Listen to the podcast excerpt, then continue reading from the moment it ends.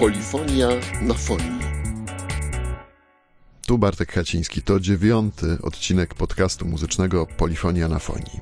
I uznajmy, że to jest po prostu druga część pierwszego sezonu, który kontynuuje po trzytygodniowej przerwie. Przerwa na początku była wymuszona świętami, a później przez tydzień szukałem właściwego tematu i w końcu znalazłem. Ten temat to mój ulubiony zespół przez wiele lat. Być może najciekawszy zespół, jaki pojawił się w ogóle w latach dziewięćdziesiątych.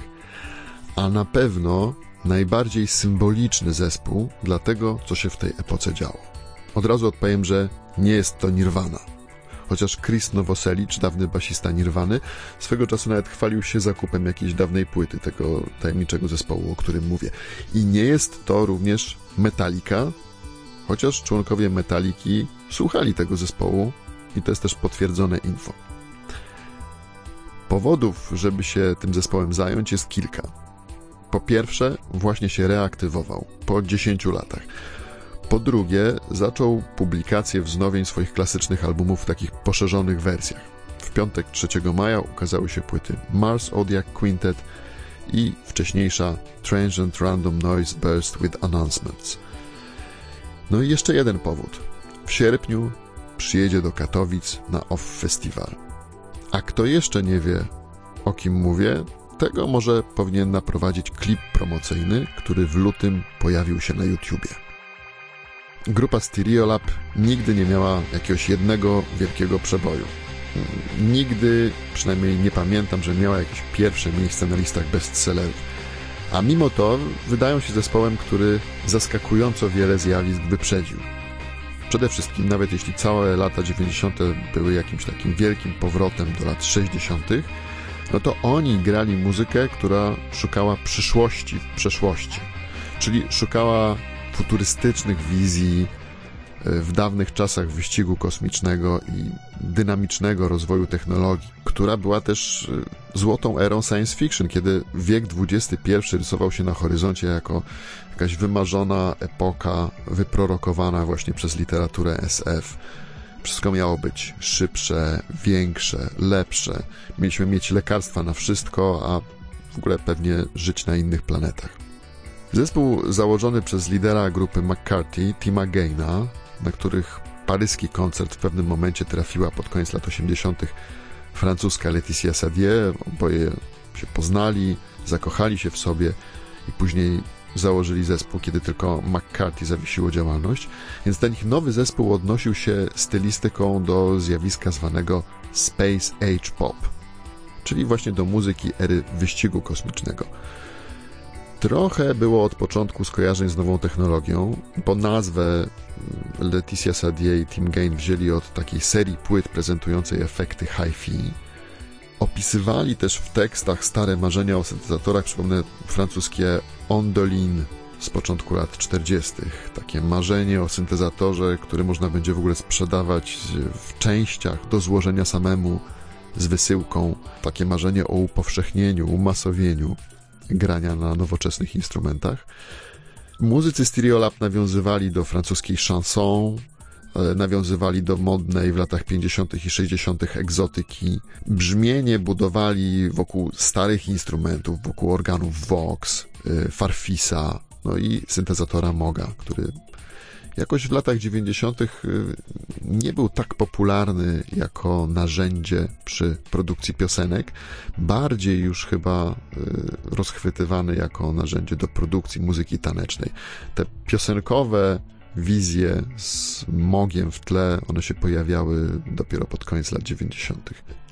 Jeśli lata dziewięćdziesiąte wyprzedziły nasze czasy w kwestii poszukiwania muzyki przeoczonej i odrzuconej, jeśli rozpoczęły jakiś wielki boom na starą muzykę, no to Stereolab byli w awangardzie tego ruchu, nawet jeśli to był ruch retro. Później zresztą w swojej retromanii Simon Reynolds zrobił z nich bardzo ważnych bohaterów. Gane i Sadier byli znakomicie osłuchani, nawiązywali w swojej muzyce do niemieckiego Krautrocka, jeszcze zanim ten się stał na powrót jakimś modnym zjawiskiem, co zresztą stało się za, za sprawą m.in. książki Krautrock Sampler Juliana Cope'a, która ukazała się w połowie lat dziewięćdziesiątych, a te odniesienia do Krautrocka u Styriola były wcześniej. W Stereolab wykorzystywali pomysły współczesnych kompozytorów minimalizmu, zanim to się stało nudne i banalne. Zasypywali słuchaczy mnóstwem tropów, punktów odniesienia, do tego stopnia, że sam Reynolds pisał o nich, że tytuły ich albumów i utworów w większości zawierają sekretne aluzje do przeszłości popkultury i nazwał Stereolab kwintesencją rocka kolekcjonerskiego.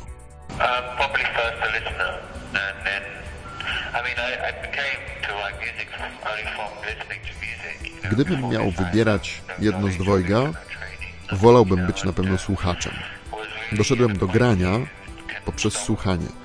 Nie chciałem być nigdy pasywnym słuchaczem, tylko aktywnym. No i właśnie dlatego mniej więcej od trzynastego roku życia chciałem tworzyć muzykę, grać w zespole. No ale gdybym miał wybierać, wolałbym po prostu słuchać.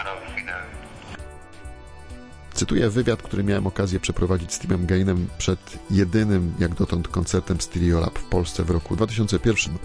Opowiadał też wtedy, kogo słucha najczęściej.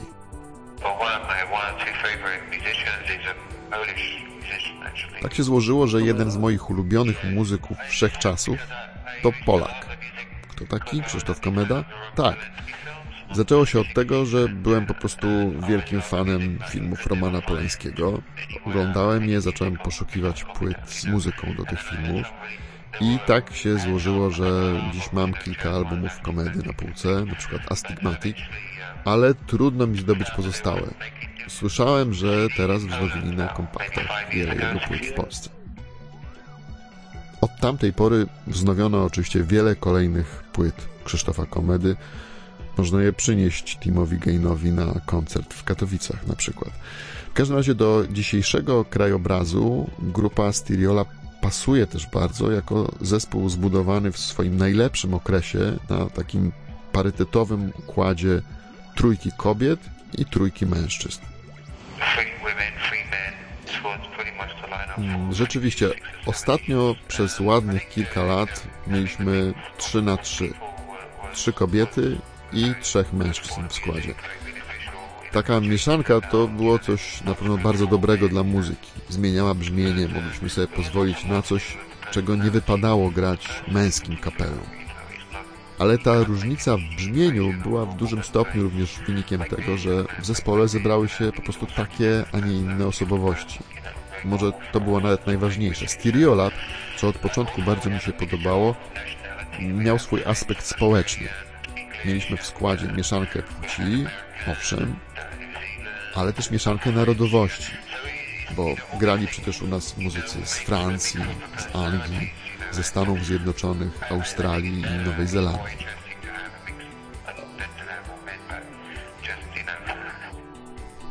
Jak już mówiłem, Stereolab nie zdobyli szerokiej popularności i duże znaczenie mógł mieć w tym fakt, że po prostu śpiewali po francusku. Problem był taki, że ludzie nie byli tak bardzo otwarci na francuską muzykę jak teraz. Tłumaczyłem, że oczywiście Serge Gainsbourg, że muzyka francuska to także Brigitte Fontaine, ale kiedy startowaliśmy, nie było to wszystko takie oczywiste. Natomiast bardzo chciała tego Lætitia, jest francuską i wolała śpiewać po francusku. Rzeczywiście radia na początku nie chciały grać tych piosenek, bo przecież ludzie nie rozumieli słów, ale my to trochę olewaliśmy. Niezależnie od tego, w jakim języku się śpiewa, ważne jest, by robić to naturalnie. No i jeszcze jedna charakterystyczna cecha Stereolab, czyli wszystkie te nawiązania do Karla Marksa w tekstach zespołu. Nawiązania do komunizmu, do sytuacjonizmu. Pisano, że Sadier prenumerowała pismo Living Marxism. Przypominano też, że już zespół McCarthy miewał lewackie teksty, no a po latach Lætitia Sadier w jakimś jednym z ostatnich wywiadów przyznała, że w ogóle nie czytała dzieł Marksa. A w tym wywiadzie, który w roku dwa tysiące pierwszym przeprowadziłem z Timem Gainem, bardzo mocno dystansował się do marksizmu.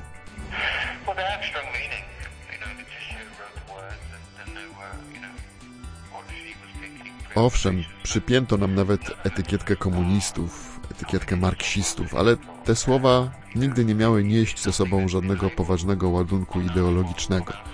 Wykorzystywaliśmy je po prostu jako pojęcia abstrakcyjne, pojedyncze, wyrwane z kontekstu słowa.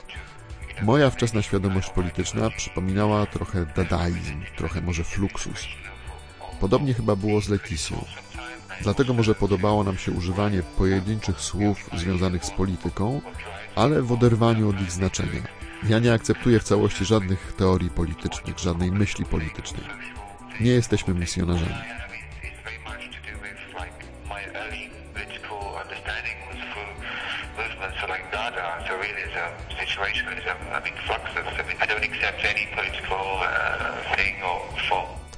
Po tym jak w dwa tysiące pierwszym roku Stereolab zagrali ten długo wyczekiwany koncert w Polsce, w wypadku zginęła Australijka Mary Hanson, bardzo ważna postać w grupie. Później rozpadł się związek Lætitii Sadier i Tima Gane'a, zespół wytracił tempo. Wszystkie te retroinspiracje stały się w miarę oczywiste, pojawiły się w twórczości mnóstwa innych zespołów, no i w końcu Stereolab zawiesili działalność, ale dziś, kiedy ta grupa się reaktywuje, to wydaje się, że robi to w bardzo dobrym momencie, bo kultura muzyczna, przynajmniej w teorii, zaliczyła taki pełny dwudziestoletni cykl, jeśli go liczyć od końca lat dziewięćdziesiątych. To, co było świeże dwadzieścia lat temu, po prostu znowu wydaje się bardzo aktualne, a może nigdy nie przestało być. Zespół Styriola pokazał na pewno, że umiejętny, prowadzony na solidnych podstawach recykling może być bardzo twórczy. Mnie doprowadziło to do wniosku, że warto przy tej okazji zrecyklingować wywiad ze starej kasety, nawet jeśli jakość jest marna momentami. Cóż to jest reaktywować podcast po trzech tygodniach, wobec tego, że Stereolab reaktywuje się po dziesięciu latach. Do usłyszenia, no i do zobaczenia na koncercie na Off Festiwalu.